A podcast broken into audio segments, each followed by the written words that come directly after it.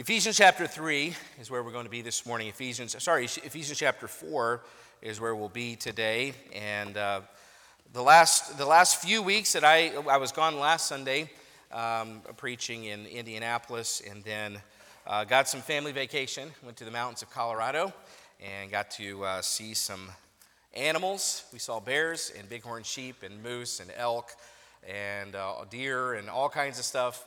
And as fun as that was, I was excited to get home and be back at our own church, Eastside Baptist Church. Um, uh, the elk are, are, less responsive than you are. I tried to preach to them, nobody said amen. So I'm going to come back where I'm appreciated here. So, Ephesians, Ephesians chapter 4, uh, thank you for allowing us to be gone and giving us that opportunity and uh, for carrying on. Heard the services went well. Uh, Brother Frank Wood preached last Sunday. Um, and then I, I appreciate, always appreciate the men that fill in while we're gone. I do a great job of bringing the word. Grateful for it. Thank you for being in your place as well. Um, Ephesians 4, though, um, is kind of an add on. A couple weeks ago, I preached out of Ephesians chapter 3. And the idea there was something of, of significant value deserves significant commitment.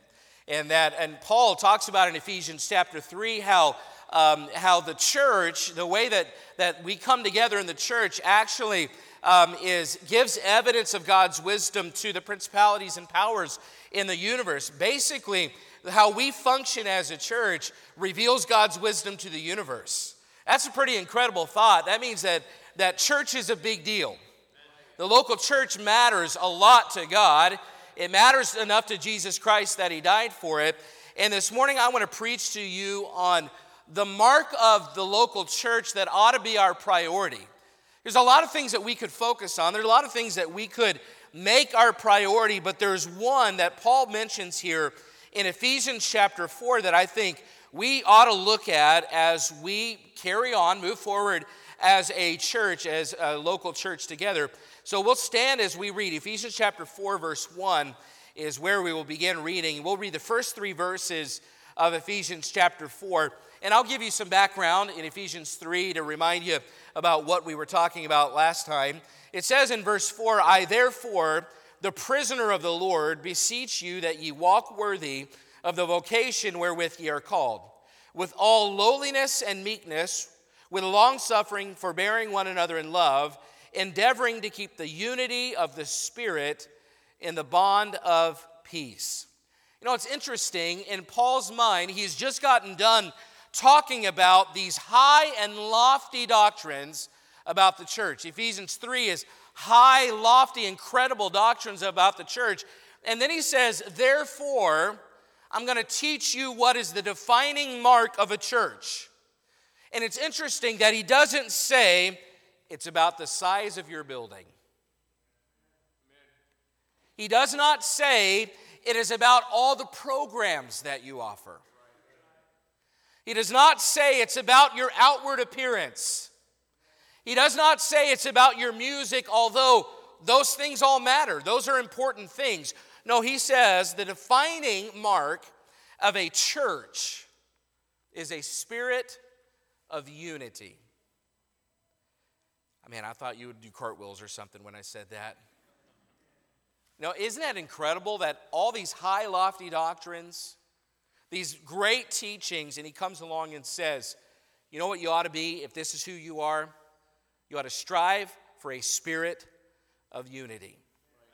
Here's what Jesus said. He said it this way in John 13. He said, By this shall all men know that ye are my disciples, if ye have love one to another. Listen, our defining mark is unity in Jesus Christ. And if we as a church want to bring glory to God and enjoy what we're supposed to be as a church, then our mindset must always be this our priority is unity. Our priority is unity. And there may not be a more necessary message for a local church full of completely different people with completely opposite personalities from very, very different backgrounds to hear than a message today on focusing on unity. This is very important, and I hope that you'll pay attention as we get into this. Let's pray and ask God to help us. Lord, I love you, and I need you. You know how desperately I need you today, just with all the things that you know about in my own heart and and just, just asking that you would help me to convey this in a way that pleases you. Pray that you bless the reading of your word in Jesus' name. Amen. Thank you. You may be seated. I think one thing we can all agree on is we live in a world of strife. You know, there's strife in the streets, there's strife in the schools, there's strife in government buildings, there's strife in homes, and too often, even strife in churches. You know, peace is certainly not our default setting. And no matter the setting, the sin nature of man makes strife the inescapable reality. I read about two old Quaker men. They were talking one day, and one said to the other, You know, sometimes I think that everyone in the world is a bit off except for me and thee. And sometimes I wonder about thee. You know, that's really true, isn't it? We, we often think that our mentality is the right mentality, that our opinion is the right opinion, and if we have a certain opinion, um, and, and someone has a different opinion than us, then, then they must be wrong. And the truth is, no matter the situation, the only guarantee in life is that people are not going to see eye to eye. You know, that's what makes a successful marriage so miraculous. You know, I'm, this past week, my well, part of the reason, really the reason that we went uh, to Colorado is my folks, my parents celebrated their 50th wedding anniversary, which I say amen to that. I'm thankful for that. And this is what they wanted to do. They wanted to take a trip and meet everybody in Colorado, and and uh, and so we enjoyed our time with them. Um, but but the longer that I'm married, and the more I was even reflecting on my own parents and their marriage, to think that two people in close contact, living under the same roof, from different backgrounds, contrasting personalities, and to top it all off, one's a man and one's a woman, that those two could get along, that's a miracle. I mean, think about it. That has to be a divine work of God. That that can last. And sometimes, you know, we joke about that or we think, you know, that's silly, but it is a miracle that God would allow two people uh, in that situation from different backgrounds and different perspectives and different ideas, different opinions to come together and live in unity for 50 years. 60 years, and we have some in here that have been married for a long time. I'm thankful for that but I think that's going to be more and more rare in a culture that's okay with strife. Because that's kind of the world that we live in, isn't it? Now, and so now let's take a step. If, if peace is difficult in marriage with two people, can you imagine then putting two or three hundred people under the same roof and calling them a church family? Asking them to live in harmony asking them to live with peace, asking them to live in unity. And I'm not a statistician, statistician, but I would say the odds for conflict are high in that situation. So it's not really a surprise then that unity gets a lot of run in the New Testament. It's not a surprise that the Apostle Paul talks about it, that Jesus talks about it, that unity is over and over mentioned and brought up in the New Testament. I mean, think about even Paul's writings. Look over in Ephesians 1 right here, Ephesians chapter 1. He lays the groundwork for unity in this epistle. This is what he's writing about. Ephesians chapter 1, verse 10, it says that in the dispensation of the fullness of times, he might gather together in one all things in Christ, both, which are in heaven and which are on earth, even in him. God is seeking to reconcile all men, all people to himself through Jesus Christ. That is his goal. That is his, his, his idea is reconciliation. He wants people to come together in Jesus Christ. That's the way he created us with unity. Sin separated us, and he wants us to bring us back together in that way. In Ephesians chapter 2, Paul explains how Christ makes salvation possible to the Jews and the Gentiles alike. He bring, we talked about this last time. He brings opposites together. He brings a person from that perspective and that perspective, and he brings them together in a bond in himself that only he could produce. And then in chapter 3, which we were in last time, Paul talks about how it's a mystery that people so far apart can be brought together. It's a divine miracle that God can make Gentiles and fellow heirs with God, that He can make them fellow members of the body, that He can make them partakers of the promises of Jesus Christ. Look at Ephesians chapter 3, verse 6 that the Gentiles should be fellow heirs and of the same body and partakers of His promise in Christ by the gospel. And the whole thing is can you believe this? This is a miracle. It's amazing that God would have the providence and make, the, make it us enabled to come together and have bonds with people that are complete opposites of us. I mean, the Jews and the Gentiles wouldn't, the Jews wouldn't even sit in the same room as a Gentile. I mean, if they touched a Gentile, they'd wash their bodies. They, the Gentiles had no part in, in to be fellow heirs with God. They had no, no ability to be part of the group. They had no uh, option to be partakers of the promises of Jesus Christ. This is, this is unbelievable, folks. Now, we're used to it. That's why we can sit here and say, okay, great. Gentiles and Jews, it's how it is. You, we don't realize what it was like back then. Listen, this is high and lofty doctrine. This is something beyond just the normal. This is something that only God could have done. And as we come then to the end of chapter 3, look at the last verse, verse 21. All of these things make this possible. He says in verse 21 Unto him be glory in the church by Christ Jesus throughout all ages, world without end. Amen. Verse 1 I therefore. So I hope that you'll understand this the first three chapters of Ephesians are about the high and lofty doctrine that God can bring all people together in Jesus Christ. That he can save a Jew and he can save a Gentile and he can bring us all together in a local church body like this one. That he could save somebody who grew up in a home whose parents were not together, they were split up, it was a broken home, whose parents were, were, were not godly people, did not follow Christ, and yet he could save you as he has some of you as adults and brought you into a church like this, and you can sit in the same pew next to somebody who was raised in church from the first Sunday they were born and every Sunday after that, whose parents are still together and they have a godly outlook and a godly mindset. And you can sit together and have fellowship and be friends and serve together, and it's no big deal. Only Jesus can do that. Only God can make that possible.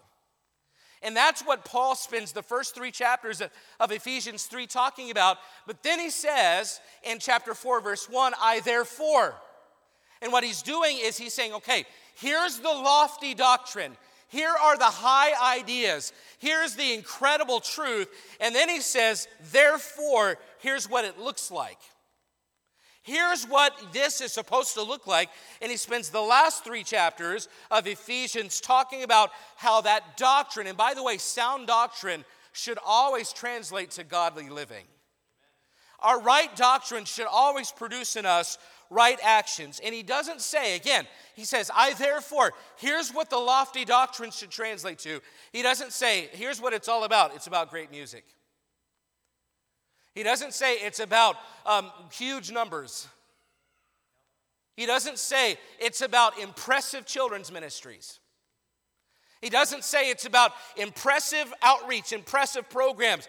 Those things are very important. All of those are. But he says this here's what it is, here's what it looks like unity. See, here's how you bring God glory as a church you make unity your priority. And it's not about the big flashy things, it's about how we treat each other. I know that's not exciting. I know that doesn't like turn your crank. I'm not sure what turns your crank this morning, honestly. I need you, okay? Unity is not about the big flashy stuff, it's about how you treat the person in the pew next to you. It's about how you decide, how you choose to deal with people around you. And we must make unity our priority. Here's how. Number one, you've got to realize how much this matters. You've got to realize how much this matters. Look what uh, the first the first reason that we need to make unity a priority is because it matters a lot. It matters so much, folks, that Jesus Christ died for us to be unified. Remember, I mean, when God created everything, there was unity. Sin divided everything, including man from God. But since the foundation of the world, since the beginning, God's plan has always been to bring us back together through the cross. Jesus died on the cross so that all people, everyone, could be unified once again with God.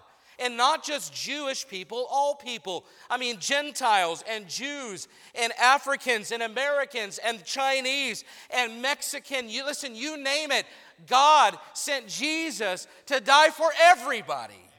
He came to die for unity. He wants to bring all people back to himself. And, and, you say, well, I'm not really sure why this is such a big deal. Well, just let's just read what Paul wrote, okay?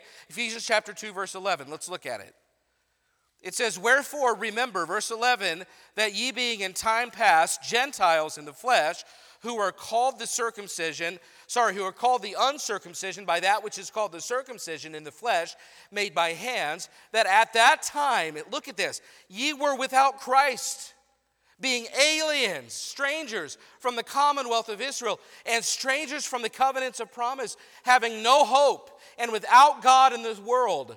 But now in Christ Jesus, ye who sometimes were far off are made nigh by the blood of Christ. It's a pretty big deal. Verse 14 For he is our peace, who hath made both one, and hath broken down the middle wall of partition between us, having abolished in his flesh the enmity, even the law of commandments contained in ordinances, for to make in himself of twain one new man, so making peace and that he might reconcile both unto God in one body by the cross, having slain the enmity thereby, and came and preached peace to you which were afar off, and to them which were nigh. For through him we both have access by one Spirit unto the Father.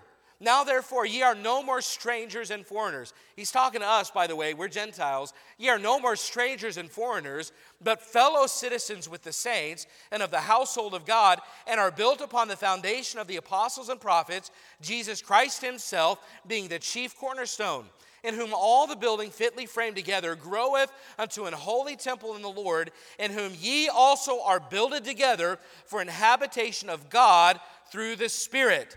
Are you understanding what he's talking about here? Listen, he died so that we could be brought close. He died so that we could be made one with God again. Unity matters so much to God that Jesus died for it. If you read the last prayer before Christ went to the cross in John 17, Jesus said this Neither pray I for these alone, but for them also which shall believe on me through their word. Talking about us, anybody who will ever be saved. Look what, eh, listen to what Jesus said in that prayer that they may be one. As thou, Father, art in me, and I in thee, that they also may be one in us, that the world may believe that thou hast sent me, and the glory which thou gavest me I have given them, that they may be one, even as we are one. You know what Jesus was thinking about before he went to the cross? Unity. Jesus was praying that his people would be a picture on earth of the unity of his Father and himself. I mean, that's what we're supposed to be picturing. He said, As you and I are one, Father, I, I, we want the world to, to see that unity in us. We are a picture of God the Father and God the Son. And not only that, we are a picture of the gospel. See, that's, that's why the more that you understand this, the more that you realize that a church isn't a New Testament church without unity. We are a picture of God in, in the Son, and we are a picture of the gospel that God, through Jesus, brings all people together. Listen, Jesus died for unity. Unity is a picture of the of unity between God and Jesus, and a picture of the gospel and the unity that it brings through Jesus Christ. Listen, we cannot be a church that God wants us to be if we're marked by division. Your choices and your interactions, your words and your attitudes affect our ability to display the work of the gospel. This is a big deal. And if we want to keep a spirit of unity, it starts with us realizing how much it matters. It matters a lot to God, so much so that He sent Jesus to die for it. Also, it matters because Paul was really willing to risk his life for it. Look what he says in verse 1. I therefore, chapter 4, verse 1, I therefore, the prisoner of the Lord. So uh, there are certain epistles in the New Testament called the prison epistles, of, the, of, which this would be one. And they're called the prison epistles because Paul wrote these epistles from prison. He was a, a prisoner uh, in, in Rome, and he had been, the reason he had been arrested was because he'd been falsely accused of taking a Gentile into the temple. And we're not going to look at it, but Acts chapter 21 talks about how Paul um, in Jerusalem uh, was hanging out with somebody, and this is ironic, hanging out with a Gentile, a Greek person from Ephesus. And because he had been associated with this person from Ephesus, the Jews came and accused him of taking this Gentile into the temple, which he actually hadn't done. So they falsely accused him and arrested him and put him in prison. But what's interesting is the person that Paul had been associating with was, was an Ephesian, the Bible says. He was a Greek person, he was a Gentile. What's the name of the book that we're reading from? Remember? Look at it. It's Ephesians. So here's what's interesting about this Paul was in prison because he was willing to associate with a Gentile. He was in prison because he was willing not just to talk about the unity in Christ, he was living it out.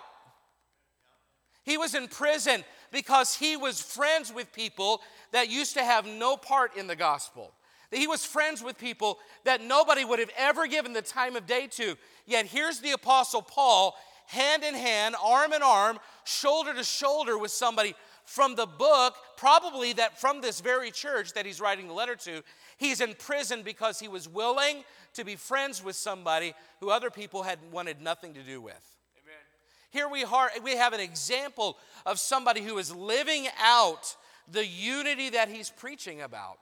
He's not just talking about it, he is living it. He was willing to be in prison. Listen, he was willing to be in prison in order to reveal God's, uh, the unity that Christ can bring.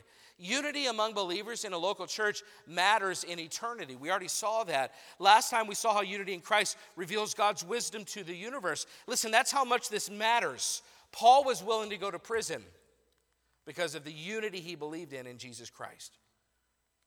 Here's the issue how sad that sometimes we aren't willing to let a small thing go in the normal course of church life. Pride so often keeps us from being unified.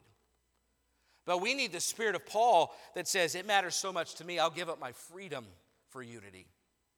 I'll lay aside my rights so that we can be unified. See, church member, listen, in the grand scheme of things, we ought to be willing to set aside our pride and our opinions and our feelings and our rights for the sake of unity.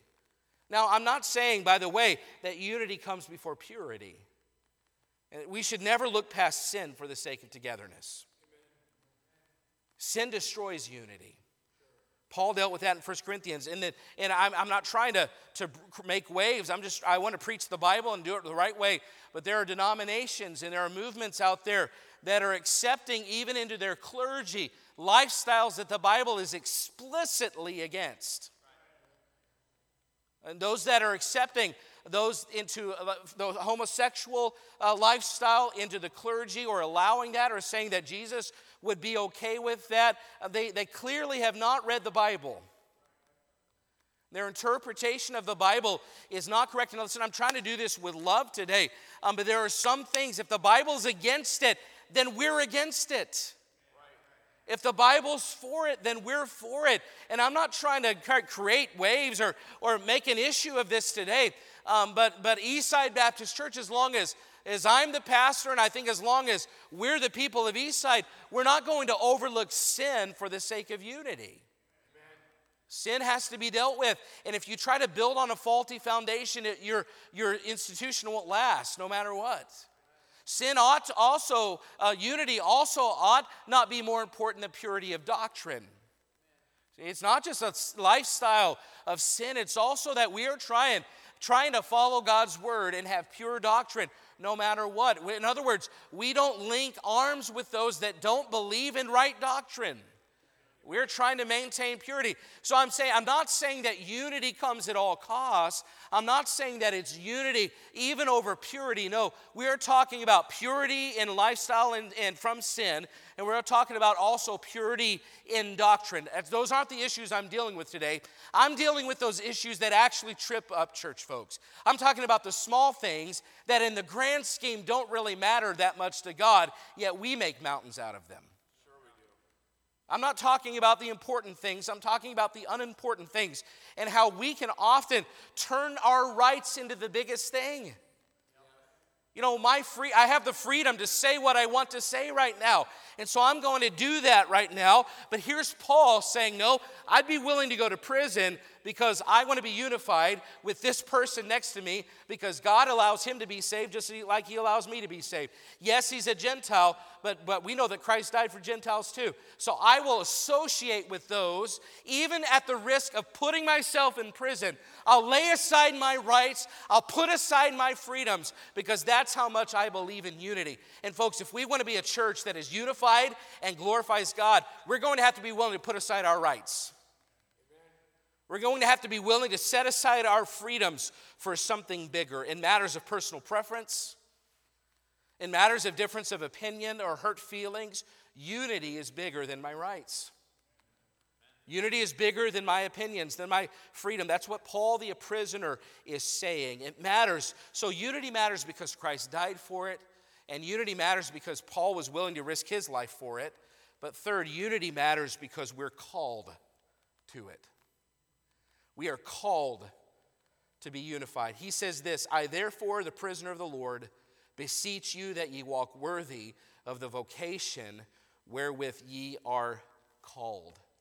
This is an interesting, interesting terminology. He says, walk worthy of the vocation uh, that you are called to, essentially. A vacation, vocation is, sorry, vacation's on my mind. Vocation is a calling. A child of God, listen, a child of God is called to live a life that reflects what God has done for us. When you think about all that Paul has just explained, I want you to catch this thought process, okay? Don't check out. When you think about all that Paul has just explained in the first three chapters of Ephesians, you, you can't come away thinking, well, this is no big deal. That Jesus Christ died and, and allows now Gentiles and Jews to come together and be unified in Jesus Christ, that's a big deal. Listen, the gospel brought salvation to us. And if you've come in here this morning and you don't know that you're saved, I want you to listen right now. We were created to have fellowship with God. You were made to have a relationship with God. Our sin, though, separates us from God. It hinders that fellowship. So, from before the foundation of the world, God sent Jesus Christ to die for our sins so that we could be reconciled to God again. And we must simply then acknowledge our guilt of sin before God and place our faith in Jesus Christ alone. He alone, He can save you. His blood is enough. His payment was enough. He can wash away your sins. That's all that's required. The work is finished. You don't have to, to meet Him halfway, He's done all the work. All you have to do is acknowledge your sin and know that your sin has condemned you to eternity separated from God. And you repent of that sin, turn to Christ in salvation, and He will save you this morning. Listen, you can have unity with everybody else that's in Jesus Christ if you'll just place your faith in Him this morning. It's available to you. We've been reading about Jews, Gentiles. It doesn't matter what color, it doesn't matter how tall, it doesn't matter the language that you speak. Jesus Christ died for the whole world, including you. And if you'll just receive Him, you can spend eternity in heaven where we will experience really good unity for eternity. But understand this once you realize how incredible that is, all that God has done for you, it only seems right to live up to that calling. That's what he says. He, when he says walk worthy of the vocation. And what he's saying is to walk worthy, it means balanced weight. Okay? So I'm going to try to describe this. I, I was trying to imagine I'm a little teapot, but, but that's not what I was trying to do. So don't think about that song now that you are. Okay. You know, so, so, so here's what Jesus Christ did for us. Okay? If, if this is a balance, here's what Jesus Christ did He came and he died on a cross for our sins. He left his father's throne um, in, in his comfort zone. He left all of that and came to earth and walked on this dirty planet for 33 years so that he could die in our place and give us, get us to heaven. So listen, before you receive Christ, this is kind of like what this is what it looks like. Is that he's done all of this and you really haven't done anything to earn it. You can't. And you really haven't done anything to balance out what he did for you. So when Paul says walk worthy, what he means is uh, you need to balance the weight. Meaning, if he's done all of this for you and you just keep living like you want to, then you're not doing anything worthy of the calling that you have. Now, he's not saying that you need to earn it because you can't. He's saying because you've earned it, you need to live up to it. And so, in, in, other words, to walk worthy of the vocation means that we look at all that God did for us and we say, you know what, if He did that for me, all that incredible stuff that He did for me, and now I'm saved and now I have eternal life and now I get to go to heaven, you know what, I want to walk worthy of that. I want to do, I want to live the kind of life that points to that. And so, what He says is, here's, how, here's how you do it He says, you need to strive for unity. You want to live in a way that walks worthy of God, then you need to strive for unity in your, in your life with other people. That's how you walk worthy of the vocation wherewith you are called, he says. I think one thing that all of us men in here that are married need to admit today is that we married up. Right? All of us. You know, it's very, I mean, all, I can't think of a time that I've ever looked at a couple and said, wow, how did she get him? No, it's always, how did he get her? Right? I'll do that. I look in the mirror. How did I get her? She back there? Okay, she heard that. Okay, good. Points. Cha-ching. Okay, just got to drop them in when I can. You know, uh, have you ever met a couple, you met one spouse, and then you meet the other, and you're like, I would have never put those two together. You ever do that? Okay, it's okay. You can be honest today if you ever done that, right? Yeah, you know, you think, okay, she's like, she's a 10. He's like a two and a half. In other words, you know, you don't really see him walking worthy of that. Well, you know what's sad is that there are a lot of Christians that live like this, and that God has done everything you could possibly imagine for us. Right everything you could possibly dream about. He's given it all to you and all to me. Can you imagine though, you work someday with some you work with somebody and every day you go to work and after maybe a couple months they find out you're a follower of Jesus and you say, "Huh, I would have never put you two together." Right. Because we gladly receive the benefits of salvation. But we don't walk worthy of that calling. And here's how we fail so often in the area of unity. Paul says if you want to walk worthy of what Jesus did, he, he brings all together into himself. Jews and Gentiles from every continent, every color, every language, doesn't matter. Jesus brings all together into himself. That's what the gospel does. And you gladly received it, yet you won't turn around and treat other people with the same humility and, and desire for unity that Jesus Christ opened the door for you in your life. That's where the disconnection comes from is that we gladly receive the unity we have in Christ and the open arms and the grace that He extends to us, but we don't turn around and walk worthy and, and give it to somebody else in the same way. Listen, if you want to walk worthy of your calling, then you need to treat people with the same humility and grace and meekness that Jesus Christ shows to you in salvation. That's unity. We have an unimbalanced weight and that we're not living up to our calling. Why be unified? Well, because Christ died for it, and because Paul was willing to be in prison for it, and you are called to it. That's why we should strive for unity. So, how does this work? What does it look like? Well, he says in verse 2 with all lowliness and meekness, with long suffering, forbearing one another in love. Here's how we practice unity he says lowliness and meekness. Those are the first two words. Lowliness means that you have a humble opinion of yourself. Meekness means that you are gentle.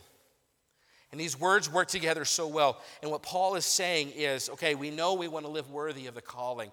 How do we do it? Well, we need to be meek and we need to be lowly. And in, in essence, what Paul is saying is this it's possible to be happy and content when you don't get your way. You know what's possible? You know, this is what every, every one of us who've raised children, this is what we have to teach them. You know, how to respond when you don't get your way. Because when you don't get your way as a child, you throw a fit and you yell and you scream. And yet, some of us, if we do that still, this is how we're living. And what Paul says, if you want to walk worthy of a vocation wherewith you're called, you're going to have to learn how to respond when you don't get things done your way. Listen, if we're humble, it means we're okay when things don't happen like we like them to. And if we're meek, it means we respond with grace and kindness no matter the situation. He's talking about humble gentleness here. And when something happens that you don't like, listen, if it's not a scriptural issue, if it's not a biblical issue, lowliness means that you are willing to accept it without expressing your unhappiness. That's where this disconnect is sometimes. I'm not saying that you're going to like everything. I mean, not, nobody likes everything, nobody agrees with everything. But the maturity that comes in Christ, it says that, okay, if this is not a scriptural issue or a matter of doctrine or a matter of purity, then I'm okay without expressing my opinion right now. I don't have to say what I want to say. Listen, is that easy? No. But is it possible? That's what Paul's saying. See, will things happen that test you? Absolutely. But if you want to help this church be the New Testament gospel displaying church that it's supposed to be, then you have to be willing to be lowly and meek. What else does he say? Well, he says, with all lowliness and meekness, with long suffering, forbearing one another in love. Long suffering, one person described it like this it's the spirit that has the power to take revenge, yet does not. It means to have a forgiving and generous heart, it means to cover up offenses. Forbearing one another love means to suffer or endure. Here's what Paul is saying. Okay, this is not easy. I, I get it. What Paul is saying, though, is if you are willing, that you are willing to forgive and even suffer for the sake of unity. This is difficult, but we're called to it. Sometimes, listen, sometimes you have to eat it. Is that fun? Well, if we're talking about Pizza Ranch, yes. But when we're talking about interpersonal relationships and you have to just eat it, it's never fun. But if we're going to walk worthy, sometimes it's what we have to do. We're so quick to demand our rights. We're so quick to be fair and seek fairness, but a gospel minded church member has to be willing to take the high road because wrongs are inevitable and families have flaws and things happen and you may not get the, the recognition that you deserve. Someone may say something rude. Their kids may not treat you as kindly because that's what kids do by the way. Don't get don't get your feathers ruffled too much when kids don't do right. That's what they do. Wrong attitudes happen wrong actions wrong words. And listen you don't have to right every wrong in fact, a God pleasing mindset is willing to accept a wrong for the sake of something bigger. So that's the whole point. Before you think it's unfair, Jesus Christ did this very thing. He could have taken revenge, but he went to a cross. He could have refused to suffer, but he obeyed his Father. Why? Because there was a higher purpose. And if our Savior, the Son of God, was willing to humble himself, who are we to think that we're above that? Listen, this is the essence of unity. And notice the last word in verse 2. He says, with all lowliness and meekness, with long suffering, forbearing one another in love. A unified church is a church that chooses love. Love covers all of these things. And you know, listen, if you will love in a biblical way, then you can treat people and respond to people in a way that makes unity possible. But you have to choose to love like Christ. Listen, this is a choice. It's a hard choice, but it's the right choice. Look at verse 3 as we wrap this up. Endeavoring to keep the unity of the Spirit and the bond of peace. Understand this unity won't happen without a fight. And that, that's a play on words on purpose. Unity doesn't happen without a fight. You see, there will always, and this, this is what I want you to get today there will always be something we can fight over. But unity is something worth fighting for. There will always be something worth fighting over. I mean, something we're fighting over, I should say. But unity is something worth fighting for. That's what Paul means when he says endeavoring to keep. It means we have to put in deliberate effort to preserve unity. The unity is already there. Listen, he doesn't say you need to earn unity. No, the unity is already there in Christ. He brought us together in salvation. The unity is there. He says you've got to endeavor to keep the unity, meaning that you have to work and fight to preserve what you have. The unity is there. And the only reason that a church is not unified is because they haven't put in the effort to keep it. And what he's saying is, unless you fight for it, you don't get to have it. Unless you're willing to fight for unity, then you don't get to keep it. Listen, Eastside Baptist Church won't be brought down by the outside. The gates of hell, Jesus said in Matthew 16, it's not the gates of hell that we have to be worried about. The gates of hell shall not prevail against it. And if you read about persecution in the New Testament, and even in church history, persecution tends to increase the discipleship among church members, and it tends to it, it tends to uh, multiply the work of God. Persecution. A lot of times we think, well, we live in a country where persecution is coming, and we better be ready. And yes, we've got to be ready for that. But before persecution ever comes, if a church is going to be taken down, it will be taken down from the inside. And how's that going to happen? Well, if we refuse to let go of our opinions. And if we can't let a comment go without responding, and if we speak to each other in a negative or rude way, and if we talk about others negatively when they're not around, or if we won't allow leadership to make the decisions that our leadership is supposed to make, or if we get upset that we don't get the recognition, or if our opinions aren't received. Listen, every choice that you make either contributes to or erodes the spirit of unity at Eastside Baptist Church. Every word either helps or hurts the unity. And what Paul is saying is in the same way that he's a prisoner. Listen, in the same way that he's a prisoner of his belief in the gospel, then we must place our rights and our freedoms in bonds and be bound by peace if we want to enjoy unity. That's how you endeavor to keep the spirit of unity in the bond of peace. That you decide, yes, I have my rights, and yes, I have opinions, and yes, I think that my rights and my opinions are important, and I think they're right, I think they're good, I think they're valid, but for the sake of something bigger, I'm willing to bind myself to peace so that we can continue to enjoy a spirit of unity. Listen, I, I know this is not fun, and I know this isn't like the flashy motivational message that we maybe came to hear this morning. But without these kinds of messages, our church is likely to be taken down from the inside. We must, and, and, I'm thankful that I can stand up here today and preach this out of, in a preventative way, not intervening in some way. I'm thankful that we have a spirit of unity. I'm thankful that we have a church full of people that see the bigger picture and they're striving for that. But I'm telling you, it takes this that long for us to turn the other direction if we're not careful. My questions today then how much do you desire Eastside to be a church that contributes to God's glory? On a scale of 1 to 10, I would say 10. I really want Eastside to be a church that contributes to God's glory. How badly do you want this church to fulfill God's purposes? On a scale of 1 to 10, 10. I want our purposes, I want God's purposes for us to be fulfilled. How strongly do you believe that we should display the difference that the gospel can make in a person's life? Well, a 10. Duh. Easy. Okay, well, I think most of us feel passionate about that. But here's the real question How willing are you to forgive when you're wronged? Because we all want the big stuff.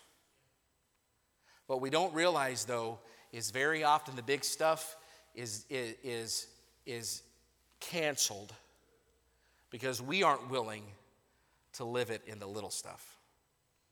So, how willing are you to forgive when you're wronged? And how willing are you to keep quiet when you disagree? How willing are you to respond humbly when you could say what you're thinking?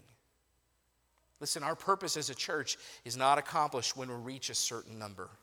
It's, it's accomplished when we're willing to place ourselves in the bonds of peace so that we can enjoy and preserve a spirit of unity. How are you doing at that?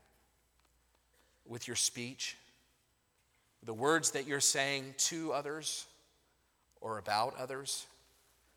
With your spirit toward the people that you serve with? With your attitude towards someone that you may not get along with? With your spirit toward leadership or decisions being made?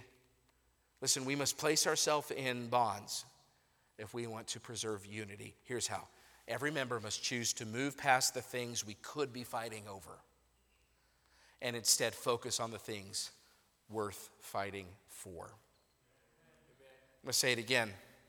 Every member must choose to move past the things we could be fighting over and instead focus on the things worth fighting for. What we're fighting for matters more than what we fight over. Member, every member has a responsibility to fight for unity. And our choice, your choice to do that, determines whether or not we fulfill our ultimate purpose as, uh, of God's glory as a church. You have a hand in that. To the non members, if you're not a member, you could become one and help strengthen that culture in this church.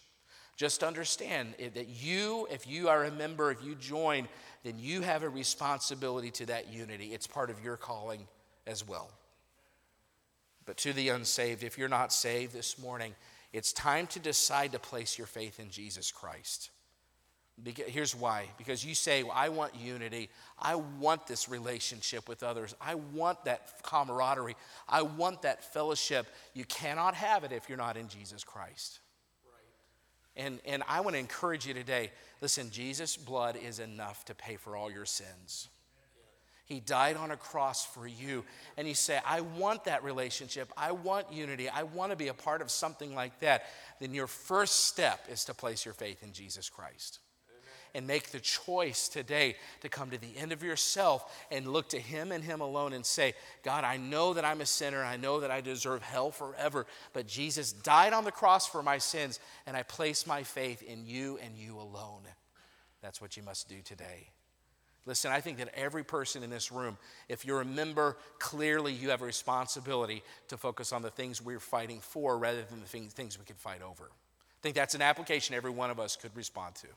To the non members today, you say, Well, I want to be part of something like that. Well, there's no reason you can't be if you want to be.